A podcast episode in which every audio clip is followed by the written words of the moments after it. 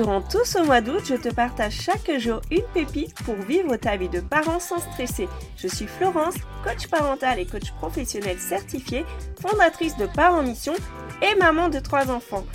Mon but dans ce podcast, c'est de t'inspirer, t'encourager, te booster dans ta mission de parent. Bonne écoute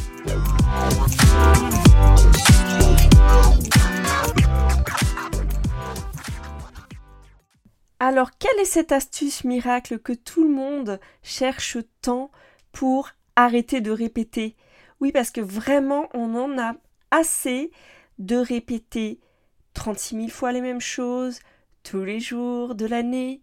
C'est-à-dire que quand même, ça fait beaucoup, surtout que tu répètes plusieurs fois par jour à plusieurs enfants.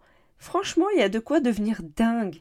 Et des fois, c'est normal hein, que tu finisses par péter les plombs. Tu vois, dans ce podcast, j'ai à cœur de te partager des astuces pour arrêter de péter les plombs.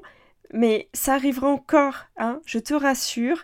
Il y a encore des fois où tu n'auras pas vu le truc venir, ou ça sera la goutte de trop. Maintenant, mon but c'est quand même de t'accompagner à trouver des solutions parce que je suis convaincue que c'est aussi possible de réagir autrement. Et ça, c'est mon cheval de bataille depuis des années d'arriver enfin à trouver euh, voilà comment prendre du recul, de la hauteur, euh, ne pas réagir sur le coup. Et je t'assure qu'il y a des fois où ça a marché. Et moi, c'est ce que j'ai envie que tu fasses en fait. C'est de te dire, ok, une fois, ça va, tous les jours, bonjour les dégâts. C'est-à-dire que tu arrêtes de culpabiliser parce que voilà, il y a un soir, tu as pété les plombs, on a eu marre de répéter la même chose. Mais ça ne veut pas dire que tu dois continuer comme ça. Je pense que chaque situation, elle est aussi là pour te montrer que tu as des limites, tes enfants le voient, et tu vas pouvoir mettre en place des, choses. Donc voilà, on peut être dans la compréhension, mais sans complaisance non plus, c'est-à-dire que euh, on n'est pas à la recherche de la perfection, ça n'existe pas, on est des humains, simplement on peut aussi euh, trouver d'autres façons de faire, et ça j'y crois. Donc ce que je te propose déjà, c'est d'agir sur ce qui dépend de toi. Donc, quand tu, demandes quelque chose à ton enfant, eh bien, tu n'es pas garant qu'il écoute. Si tu me demandes de t'accompagner pour que ton enfant écoute, il y a de fortes chances que je te dise Ok, bah, qu'est-ce que tu veux toi? Bah oui, moi je veux que mon enfant écoute. Oui, que ton enfant écoute, mais ça c'est ton, ton souhait, ça j'ai bien compris. Mais sur quoi toi tu veux avancer pour ça? Parce que j'imagine que si tu lui demandes quelque chose et qu'il ne t'écoute pas, tu as déjà fait des choses pour que ça change en fait.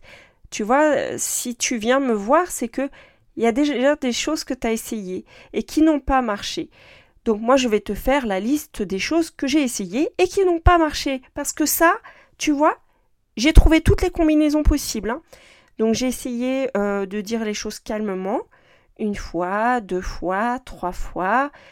Euh, en général, ça commence à monter à l'intérieur de moi. Au bout d'un moment, je me fâche. Ça ne marche pas. Euh, j'ai essayé aussi de dire les choses à l'avance, d'anticiper. Mais sauf que mes enfants, en fait, euh, tu vois, ils sont un peu dans l'instant présent. Donc, ce que j'ai dit à 5 minutes, ils l'ont déjà oublié. J'ai essayé de dire les choses une à la fois parce que, tu vois, c'est un petit peu c'est un petit peu normal aussi pour, par exemple, un tout petit, il n'enregistre pas toutes les consignes en même temps, donc tu fais étape à la fois. Mais il y a un moment, ils grandissent, tes enfants. Tu vas pas leur dire tout.